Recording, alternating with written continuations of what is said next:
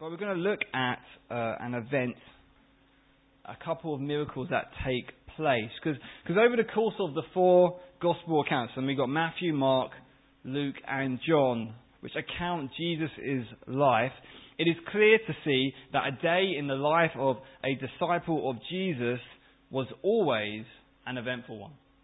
It was truly an adventure. And we're going to look at an event that takes place, or two events really that take place, one after the other, with the disciples, with Jesus and his disciples. These two miracles that take place in quick succession. And we're going to see what Jesus is tr- trying to teach, not just his disciples through this, but ultimately us as well. And we're going to see, we're going to see, we're going to see Jesus once again reveal to his disciples then, his disciples, us now, 2,000 years later, who he is and what he has done. And, and we're going to see how Jesus chooses to involve his disciples right in these miracles. They kind of get fr- not just first hand viewing, but they're kind of involved in it. They get a front row seat as Jesus once again demonstrates who he is. So let's read through the text. Um, and let's read through the first part of the text. So, John chapter 6, verse 1 says this. We'll read up to verse 15 and then we'll take the latter part a bit later on. It says this After this, Jesus went away to the other side of the Sea of Galilee, which is the Sea of Tiberias. And a large crowd was following him because they saw the signs that he was doing on the sick. And Jesus went up on the mountain, and there he sat down with his disciples.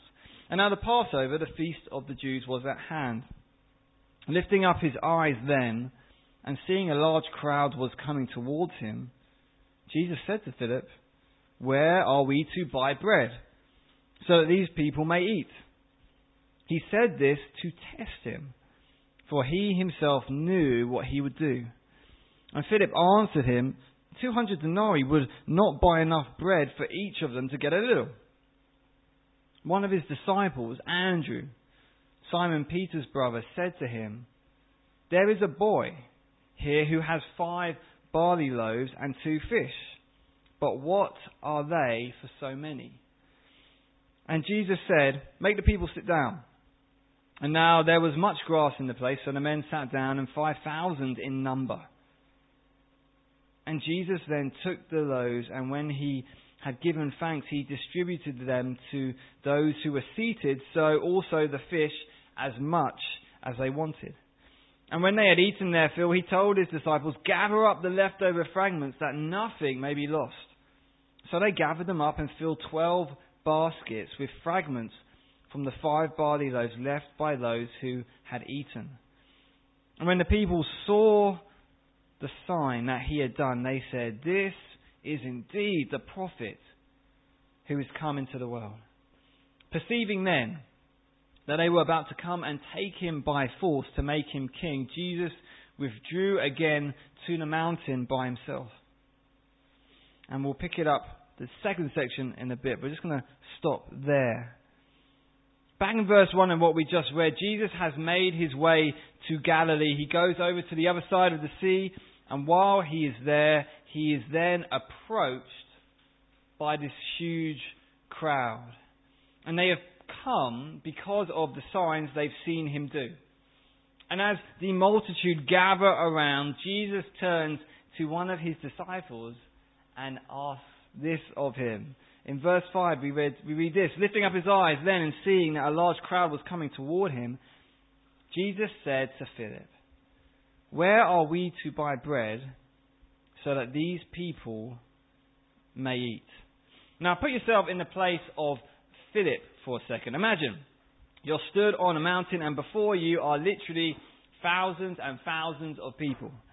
Verse 10 tells us that there were 5,000 men, so that doesn't include uh, women or children, so there could easily have been a couple more thousand on top of the five, if not more. So picture that scene in your mind. You're looking out, and before you, all you can see is thousands and thousands of people. And you're sitting next to Jesus, and you just see all these thousands of people, and then Jesus turns to you and says, Hey, Philip. Like, hey, Jesus. Hey, how's it going? And he says, You see these people, Philip? I want you to figure out how we can feed them all. I mean, think about it. how would you respond in that situation? Jesus comes to you, hey, you see these people? I need you to feed them. And Philip responds, I'm pretty sure how most of us would respond.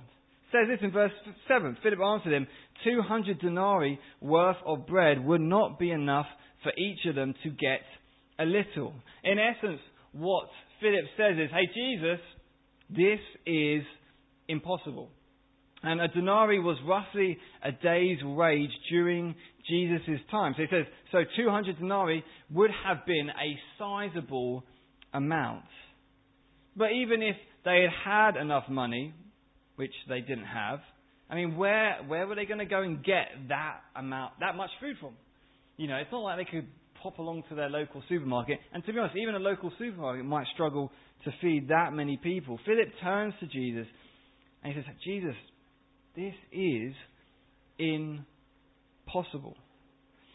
And as Christians, Jesus repeatedly calls us to go to places and to accomplish things that are beyond our ability and our skill, things that are out of our comfort zone. And he calls us often to do the impossible. And just like with Philip, and we see this throughout the Bible, but as Jesus does this, as he calls us to do the impossible, he, he, he asks us, knowing our inability to accomplish the call, but also the means. So when Jesus asks Philip to do this impossible thing, he, he asks him knowing his inability to accomplish the call, but also the means of how Philip can actually fulfill this call. And, and the way in which he can do this is actually not through Philip. It says this in verse 6 of what we just read. He said this, so this being Jesus, Jesus said this to test him. For he himself knew what he would do. Jesus knows that Philip is unable to fulfill the task. He knows that Philip can't do it on his own. He, he doesn't have the ability. The task is too big. But Jesus doesn't stop there because he also knows what Philip needs in order to complete the task, and that is Jesus.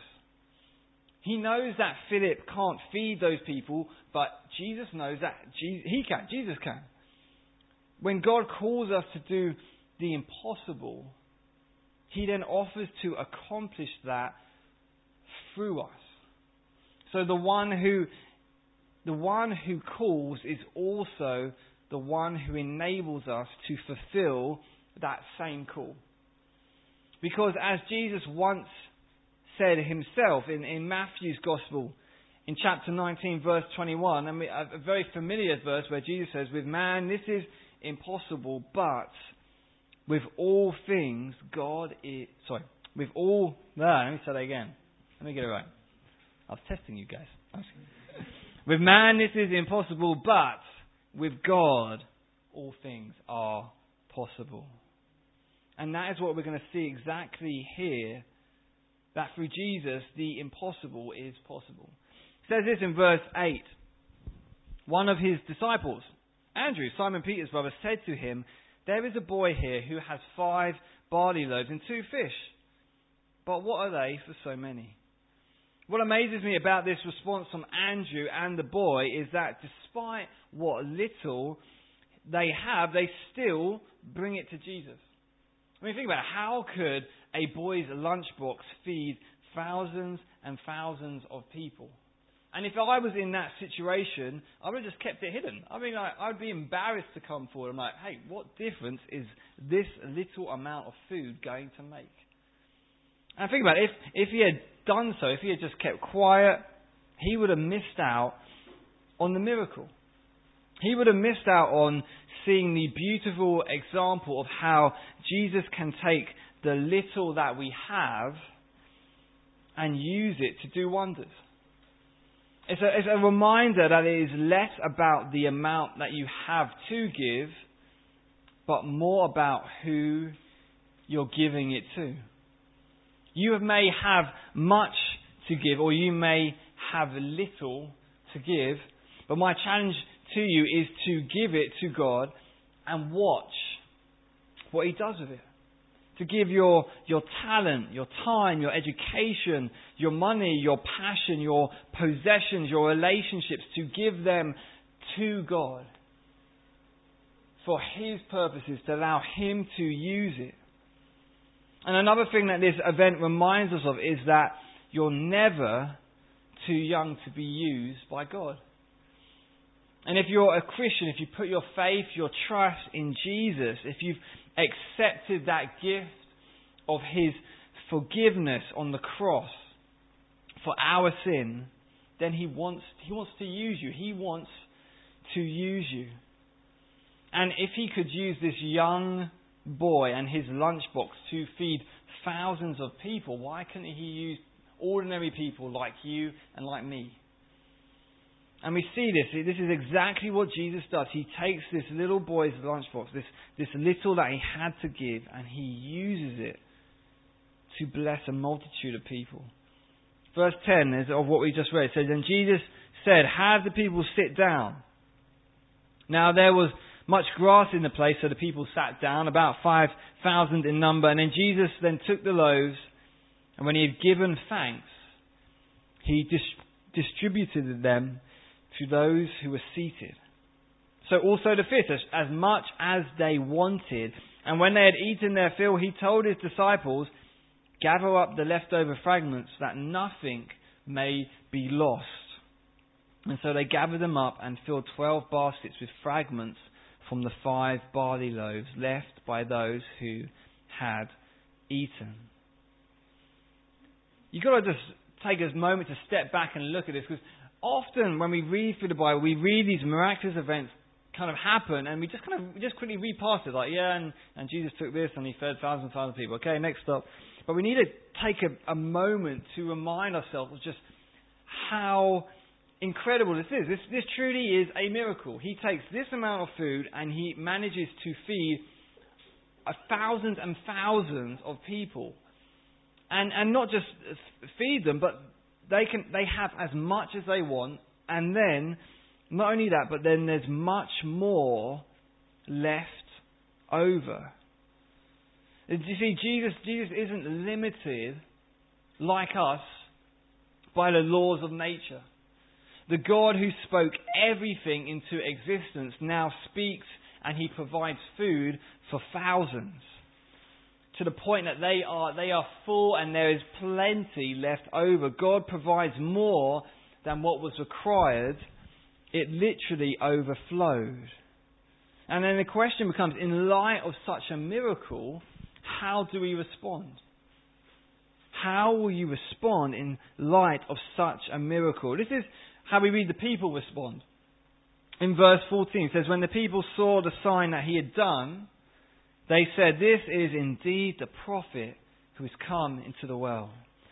The people's initial response is, is great, but unfortunately, what they decide to do next isn't, but we'll look at that in a second. But at least, let's at least recognize the good first. They, they see the sign, they see the miracle, and a, and a sign, a miracle, is, is basically a sign meant to point us to something or someone. The sign is never meant to be the end in and of itself. So they, they do what's right. They follow the sign to Jesus. They realize that there is something more about this Jesus. There's something different about this Jesus. They recognize that he is the Messiah. They recognize that he is the prophet who has come into the world. That was their initial response. And the question is, what will be our response? What will be your response? And let me give you a number of different ways in which we can respond to this miracle as Christians and even as non Christians, how people can respond to this miracle. And or any other miracle, to be honest, in the Bible. We can respond to it. First one, maybe our response is one of unbelief. Maybe your response is one of unbelief. I mean, how could this be true? How could a man take a lunchbox and feed thousands? Surely that isn't possible. Surely that defies physics. This, this is simply just a fable, a myth to teach us a moral lesson. But if that's your stance, just flesh that out a little bit. We can all agree that Jesus was a real person who lived 2,000 years ago, right? His existence isn't in question. It's whether this miracle actually took place and, and the others that we read. But when you look at the, when you look at the amount of sources and the reliability of it, surely it points to this, as, as crazy as it sounds, to this actually being true. We have this event recorded, recorded by four different authors. So Matthew, Mark, Luke, and John, and two of those authors are disciples of Jesus. So they're eyewitnesses of this very event. And that's the case for Matthew and John. These guys are eyewitnesses. They see these events and are experiencing these events that they then write down for us to read. So the question becomes is, okay, are these guys lying or are they telling the truth? It can't be that they were simply mistaken or tricked by Jesus because that just isn't possible. I mean, how do you make somebody believe that you fed 5,000 people with this amount of food? It's, you, can't, you, you can't trick somebody into that. The fact is, and, and the fact that there was more afterwards than they start with, that challenges that conclusion as well. So the only other option you have to say is, well, well, they must have lied. But then the question becomes, why would they lie about it? What would they have to gain by lying? Both disciples experienced persecution for being Christians, for declaring these things and more they would suffer. I mean, for example, take John. John, who wrote this very gospel, he loses his brother. His very own brother is killed for being a Christian. And later on, John is imprisoned in the later part of his life. I mean, why would these guys lie about this? Because they have nothing to gain from the lie. Surely everything points to the unmistakable truth that the reason they wrote these events is because that they actually took place. That that which we read is true, and that which we read is history. So that's perhaps some one person's first response to this miracle, or uh, reading the miracles of the Bible, is one of unbelief. But maybe another response is one of indifference. Maybe you do believe this event took place, but you can't seem to see the relevance. You think, so what? Okay, man, he did this 2,000 years ago. You know, big deal. Why should this affect my life? What does this have to do with me? And the answer is that it has everything to do with us. Because this same Jesus, the same person who possesses such power and is alive today, came so that we can know Him, came that we could have a relationship with Him, came so that we could walk with Him and become His disciples. And the very, at very least, the fact that this isn't something that you see every day, the unique nature of such an act, at least, it's got to at least make you curious to think about the other things that He said. The other things that He wrote about, the other things that He did, but ultimately, these miracles and all his other ones are ultimately pointing us to him and ultimately pointing us to his greatest act. This has just as much relevance for us today as it did for those disciples 2,000 years ago when they witnessed what Jesus was doing.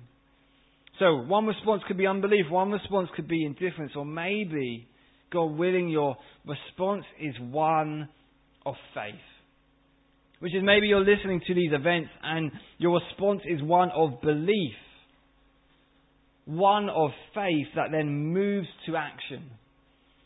Because it's one thing to believe these events took place, but then it's another to then act upon that belief. And this is the, this is the reason why John writes this gospel. At the end of John's gospel, says this in John chapter 20, verse 31. John says this, But these are written so that you may believe that Jesus is the Christ, the Son of God, and that by believing you may have life in His name. It is believing in Jesus that leads to life, and this is why John has written this book is so that you and I would believe. And as we believe in Jesus, we would experience life. Believing that Jesus died on the cross for our sins. So that by grace, through faith, we could be forgiven. We could be reconciled to God. We could experience life with God. You see, Jesus offered the crowd food here, but he offers us something even better. He offers us eternal life. He offers us eternal food. He offers us spiritual food, not just physical food. And we receive this by faith. We receive this when we turn away from our sin and we put our faith and trust in Him. So, have you made that choice? Are you still wrestling with unbelief or indifference? Or maybe you've chosen to put your faith and trust in Jesus. So we see, is your, is your response one of unbelief, one of indifference, or could it be one of trust and faith? Of, Lord, I don't understand how you did this. This really truly is beyond my ability to get right by my mind, but I trust you, Lord. And as I believe in you, I receive life. So we saw the initial response of the crowd, but now we unfortunately see the next response of the crowd, which is perhaps something we can have all been guilty of at some point. It says this in the next verse, verse 15. Perceiving that they were about to come and take him by force to make him king, Jesus withdrew again to the mountain by himself. The crowd make a mistake which many of us have been guilty of. They try to shape Jesus into their own ideas of who he should be. So let me say that again. They try to shape Jesus into their own ideas of who he should be.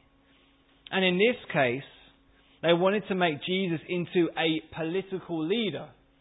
And before they can do so, he leaves. And we can be guilty of doing the same. We can be guilty of saying things like, well, I think Jesus is this, or I think Jesus is this. Or perhaps we accept part of what Jesus says, but then ignore the rest. And when we do so, we're just like the crowd. We're trying to force Jesus into our own image instead of accepting him for who he truly is. God calls us to accept Him for who He is, not for who we want Him to be. Let me say again. God calls us to accept Him for who He is, not who we want Him to be. Quickly, let's turn the focus back on Philip. Back to our disciple, Philip, being tested. I think we can all agree that he did not pass with flying colours, right? He didn't perhaps get an A on this particular test. But before we're quick to judge Philip, let us not forget that we're just like him. We've all failed at some point. But our failure goes past just goes further than just tests and or even exams or, or anything like that. Our failure is we've we've sinned. Our failure is we've, we kind of failed at life. Which, yeah, we've failed at life. We've sinned, and when we talk about sin, it is often called missing the mark. And it's quite, you know, it is kind of amusing when we use that term, failed at life. But, you know, it is kind of true. We have failed at life. We, we're sinners. We haven't lived as God intended us to do. And sin can often be described as missing the mark, right? We miss the standard of which we were called to. And we are just like Philip. We, we, we failed the test. But by God's grace, there's one who's, who succeeds where we fail. It says this in Hebrews, right? In Hebrews chapter 4, verse 15, says this For we do not have a high priest who is unable to sympathize with our weaknesses, but one who in every respect has been tempted as we are, and yet without sin. It's quite interesting. The, the word in the original Greek translated as tempted here is the same word that we saw earlier on for test. For the word used for Philip, where it says that this was to test Philip.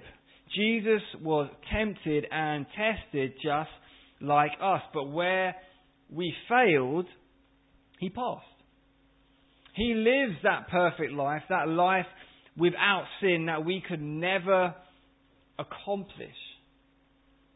And then he goes to a cross, he dies in our place, he takes on that punishment we deserve so that we could be forgiven.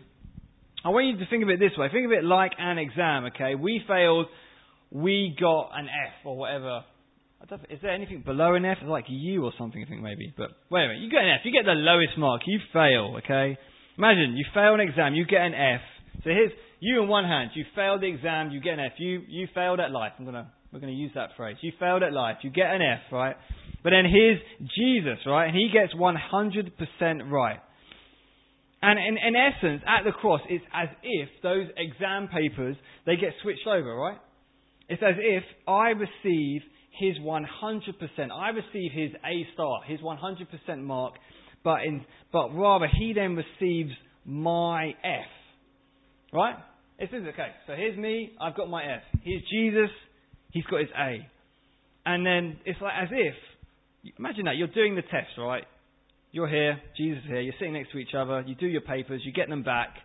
You've got a big fat F circled on yours, and he's got a big fat A circled on his. And it's literally what happens at the cross is as it's as if your paper gets given to Jesus and his paper gets given to you. He gets all of your sin, he gets all of your shame, he gets all of your failure, and you get all of his righteousness, you get all of his success, you get everything that he did right that gets placed on you, and that all happens at the cross. It's called what some theologians will call the great exchange. Our sin gets exchanged for His glory, for His righteousness, for His right standing. And we receive this gift, we receive this exchange through faith. By putting our trust in Jesus. Like Philip, we fail. We failed. We're sinners. And that's what it essentially means. We have failed to live up to the standard that Christ has, well, God has made us to live to and called us to. And God knows exactly that, so He comes, He dies in our place after living a perfect life, so that His perfect life gets placed on us and our, our failed life gets placed on Him. And that's the first miracle that we read of in this chapter. And then straight away we then followed up by an, uh, just another miracle as well. So back to our text.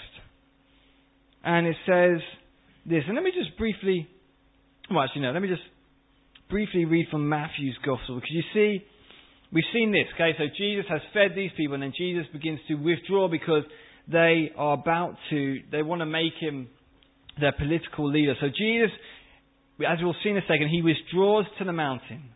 And as he goes there, he's praying.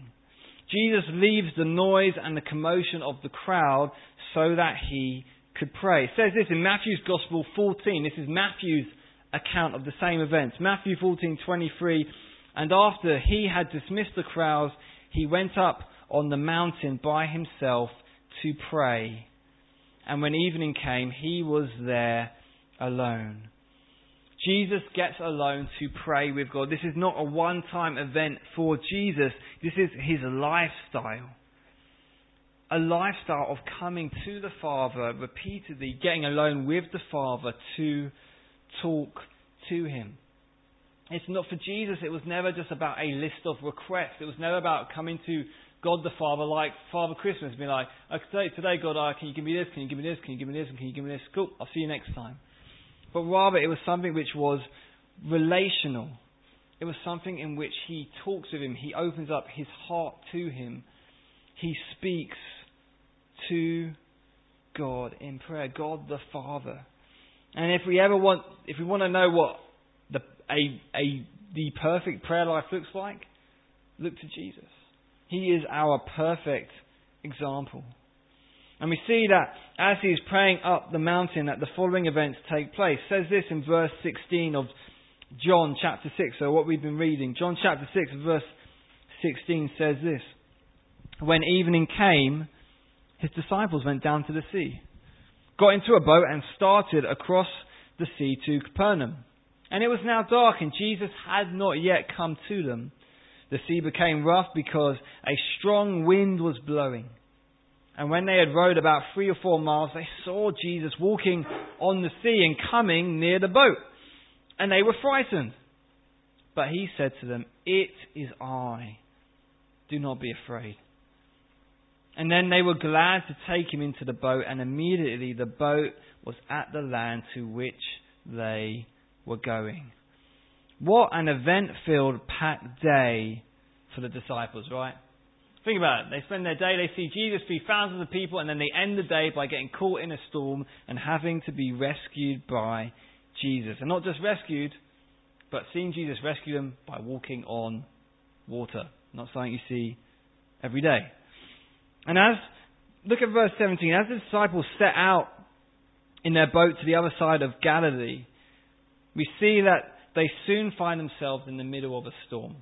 As we just read, verse 17, it was now dark, and Jesus had not yet come to them. The sea became rough because a strong wind was blowing. Evening had fallen, it was dark, it would have been, think about it, it would have been pitch black and on top of that, the wind was blowing and the sea was crushing against the boat, and the disciples were in trouble. Mark's account says this that they were making headway painfully, for the wind was against them. They were struggling. And it's easy to forget, isn't it, that the majority of the disciples were seasoned. I mean, within that boat, they had seasoned fishermen. They had men who knew these waters like the back of their hands. They knew they had men who had grown up sailing across this very same sea, and yet even they, with all their experience, all their expertise, find themselves going nowhere. The storm is and was too big for them. They find themselves in a situation where all their expertise, all their knowledge, all their experience, all their strength, all of their determination were not enough to bring them through. And we all face moments in life just like the disciples where the storm around us is beyond our ability. And no matter how much we row, no matter how much we try, we can't seem to make any headway. Unable to save ourselves, we're in need of help. We need somebody outside of the storm and bigger than the storm to enter into the storm and rescue us. And this is where Jesus steps in. Verse 19 says this When they had rowed about three or four miles, they saw Jesus walking on the sea and coming near the boat, and they were frightened. And because this is such once again, another well known event. Now, even non Christians know this event, right? Jesus feeding 5,000, Jesus walking on water. I'm pretty sure even today, somebody talked about walking on water and talking about being Jesus. It's like everybody knows about this story, you know? And it's, it's so easy to miss the radical nature of what is taking place. Jesus is walking on water. Has anybody ever tried to do that? Come on, there's got to be somebody can confess. I used to try to do that. You know, you go to the swimming, you go swimming bars, you kind of like, yeah, you run out, and what happens? You, you, you sink. No matter how hard you try, you just sink straight away. But think about it. Jesus is walking on top of the water. Uh, but don't miss how radical this is, because the distance from the, the eastern shore to Capernaum was roughly around about six miles or so, which means the disciples were roughly halfway across the sea. And for Jesus to get to them, he had to walk, because it doesn't say that he just suddenly appeared. It said that he walked to them, which implies that he was on the shore, and then from the shore he walked to them. So think about it. He would have roughly been walking around maybe three to four miles. He walked on the water. He walked that whole distance. And if that wasn't amazing enough, he does this in the middle of the storm. Think about it. The, the wind is blowing and the waves are crushing, are crashing up and down. And it's like he's taking a stroll. He's, there's no indication that he is fazed by this. There's no indication that he's kind of stumbling, trying to get his thing. He is literally just taking a stroll on water for, set, for three or four miles while the storm is around him. This, this should leave us in awe. This should leave us in amazement that Jesus would have such power that he could do this without breaking a sweat. He could do this just, just like taking a stroll. And sometimes we need to ask God to ignite our passion again for these because we, we, we can become so accustomed to it. We become so unmoved by it. So I've heard this so many times. Yeah, Jesus walked no. Like I've heard this so many times. It's so easy to become so unmoved. And you see the disciples, they are anything but unmoved. They are completely frightened. And, um, and think about it, they're, they're already frightened for their lives because of the storm. And then they see Jesus coming towards them. And Matthew's account says that they thought it was a ghost. It says it in Matthew's account. But when the disciples saw him walking on the sea, they were terrified and said, It is a ghost! And they cried out in fear. And that's Matthew 14, 26. These guys are completely terrified. And this must have been a pretty amazing sight, right? Twelve grown men screaming for their lives in the middle of a storm that they feel powerless against as the figure of Jesus comes walking towards them. Defying the very laws of nature that we see around us daily. And the question that may come to mind is why? Why all of this? Matthew's gospel in Matthew 14:22 in Matthew's account even says this that Jesus made the disciples get into the boat and go before him to the other side. You see, it was Jesus who had sent the disciples into the boats. They were in the storm because they were actually being obedient to God. They weren't in the storm because they were being disobedient. They, were in, they entered into a storm because they were being obedient to God. So why? G- why did Jesus do this miracle? Why this miracle? And Jesus did this for a reason. It was all according to his plan. He sent them into that storm, knowing there would be a storm. He sent them into those boats, knowing there would be a storm, knowing that he would come and walk to them on the water. Because he does this because he wants to show his disciples then, but also now, something really important about who he is.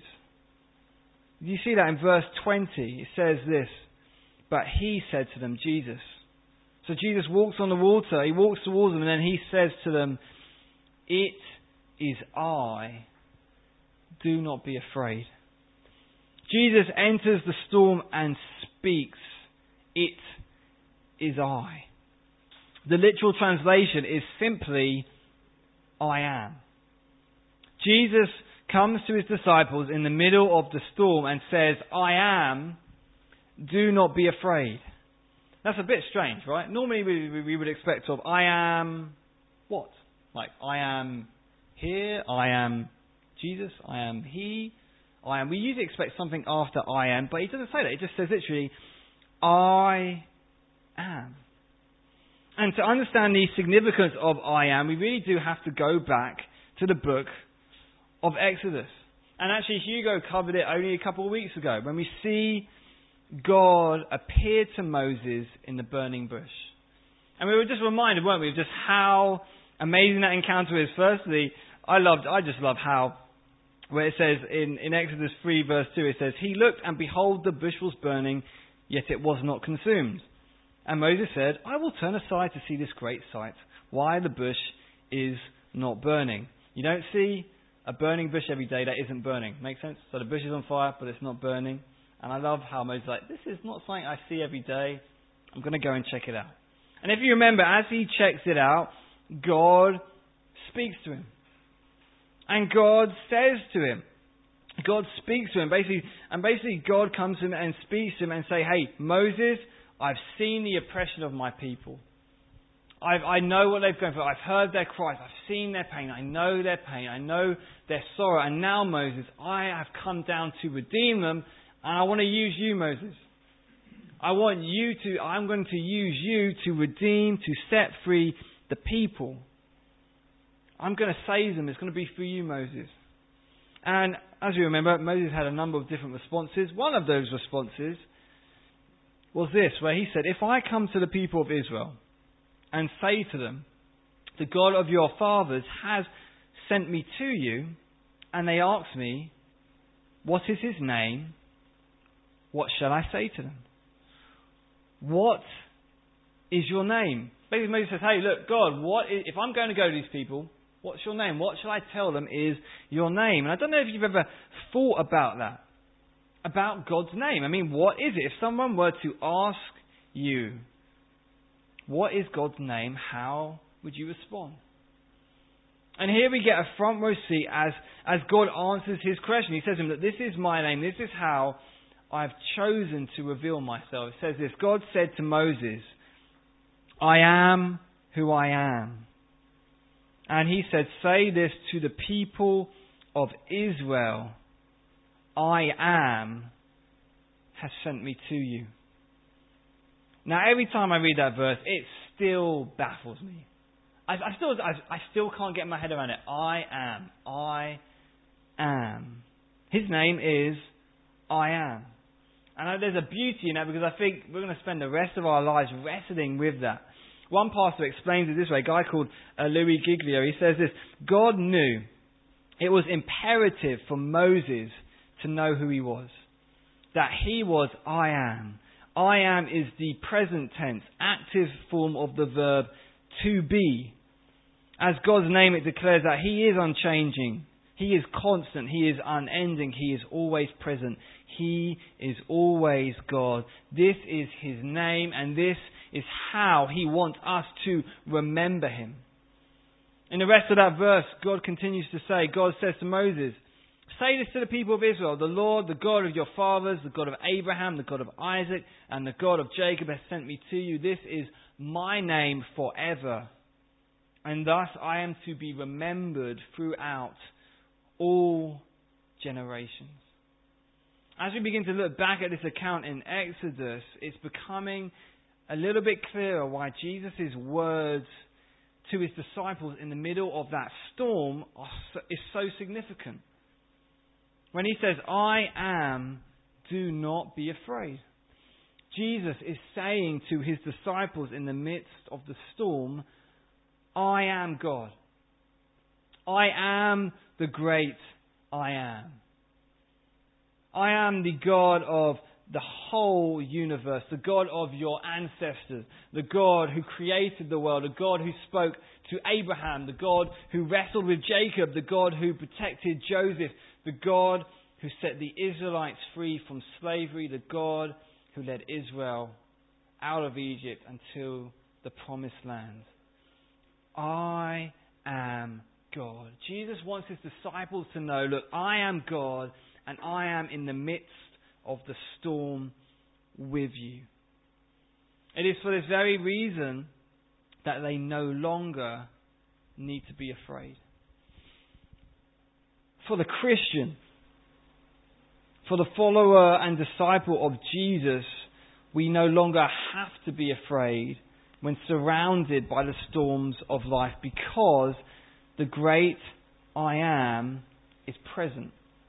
The great I am is with us. Verse 21 says this Then they were glad to take him into the boat, and immediately the boat was at the land to which they were going. You see, Jesus miraculously meets them in the storm and then miraculously brings them through it. The disciples immediately find themselves out of the storm and safe to shore. And, and, and there are many things that we can learn from this. There's many things that Jesus wants to teach us and show us through this. But one very simple theme that can be taken away from this is that Jesus, the great I am, is present with his people through the storms of life. And I, I, I have experienced that personally, and I think that is often why he allows us to go through the storm. Think about it, right? Jesus could have easily stopped the storm from the shore. Right? He, he didn't have to allow the storm to continue for so long. He didn't have to walk on the water to them, but rather he chooses to. Think about it. Jesus could have easily, right from the shore, seen the disciples in trouble and just been like, click, and the storm's gone, and they're like, oh, back to normal, we're fine. Jesus could have easily have done that. He could have just spoken a word and, and the storm would have stopped completely, but he doesn't choose to do that. It would appear that it is better for the disciples to see that God is with them in the storm than not to go through the storm at all. Let me say that again. It seems that it would appear that it is better for the disciples to see that God is with them in the storm than not to go through the storm at all. And I think it is because in that moment the disciples see Jesus for who he truly is. He is the great I am, present with us. And Jesus gives us the same promise. In Hebrews 13 and verse 5, we, we read this Jesus says, This I will never leave you nor forsake you. And that's Hebrews 13, verse 5. God says to us, I will never leave you nor forsake you. And I don't know what storms in life you, you may be experiencing, or the storms you have already experienced, or even the storms which will one day take place. But this I know for those who have put their faith and put their trust in Jesus, He is with us. And if, you, if you're in that moment, you ever begin to doubt His love for you, you're in the middle of the storm and you're like, man, you begin to have doubts about Jesus or doubts about His love, always, if you find yourself in that moment, look to the cross. Look to the cross. Because at the cross is the greatest, it's the greatest proof that Jesus loves us. If you ever doubt his love, look to the cross. Like, man, I'm not sure if Jesus loves me. Look to the cross. He died for you. He was willing to suffer for you. He chose to enter suffering so that we could be forgiven. He chose to display that love to us. Jesus has a purpose in allowing us, allowing the storms in our life because He wants us to know that He is with us in those moments. That we would, in those moments, is an opportunity for us to turn to Him and to see Him for true, for who He truly is, which is the great I am. What an amazing few hours for these, well, few hours for these disciples, like 20, less than 24 hours, and look at what they've already seen. They've seen God feed thousands of people with a boy's lunchbox. And then they've seen Jesus walk on water during a terrifying storm. They have witnessed firsthand both the power, but then also the intimacy of God.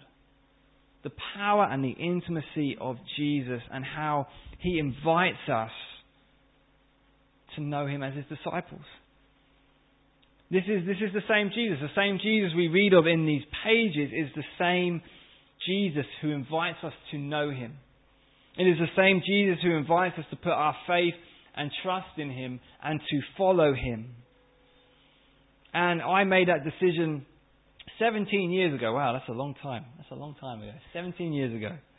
I made that decision and it was the best decision I ever made. That is not a decision I regret, but rather a decision I'm, I'm extremely thankful for. And question comes, what about you? Will you choose to believe and put your trust in Jesus? And as you do so, as you as you repent of sin and put your faith and trust in Him, as you become a disciple of Jesus, will you then embrace that lifetime walk with Him? that lifetime being a student of Him, walking with Him even when He asks you to do the impossible, like Philip. Walking with Him as you see Him do amazing things with, with such little to offer. Walking with Him as you go through the storms and the difficulties of life, knowing that He has a purpose in those things, knowing that He's with you in those things, and knowing that eventually, no matter how bad it gets, think about it, all that we experience here now as a Christian, this is as bad as it gets for us. And yes, there will be moments where He allows the storm to go on, and moments where, like, Lord, I, I'm struggling. I really want this storm to end. And in those moments, He calls us to trust Him, to lean on Him, knowing that eventually the storm will end. Knowing that eventually we will get to that other side. It, where he, and, and, and the way in which we get to that other side is through Jesus. That He is both with us through the storm, He is the one who takes us and brings us through to the other side of the storm. And it's not, it's not about our strength, it's not about our experience, it's not about our ability, but rather it's all about Him. The great I am being present with us. So, for those who are disciples of Jesus, embrace that title. Embrace that. We are His children, we are His disciples, and embrace that lifelong journey that He calls us to. And for those who are not yet disciples of Jesus, what's stopping you? I mean, every day really is an eventful one. Maybe not as eventful as this, but it is definitely one of adventure and of excitement, and ultimately one of life. Because remember, as we read previously, John's whole purpose for writing this book is that we would believe in Jesus, and as we believe in Him, we experience the life that He offers us. Let's pray together. Father, I want to thank you, Lord, that you, I thank you just for this, this event, Lord. Seeing how, seeing how powerful you are in how you can feed thousands. Seeing how powerful you are and how you can walk on water and you can stop a storm. But then it's also seeing how you personally walk with your disciples and how you challenge them and how you lead them to places that I don't think they would naturally choose themselves. Lord, help us to remember that, Lord. That being a disciple of Jesus will come with its moments of challenge where we're asked to do the impossible. Moments of challenge where we enter into storms and difficulties. But Lord, you call us into those things and sometimes even lead us into those things.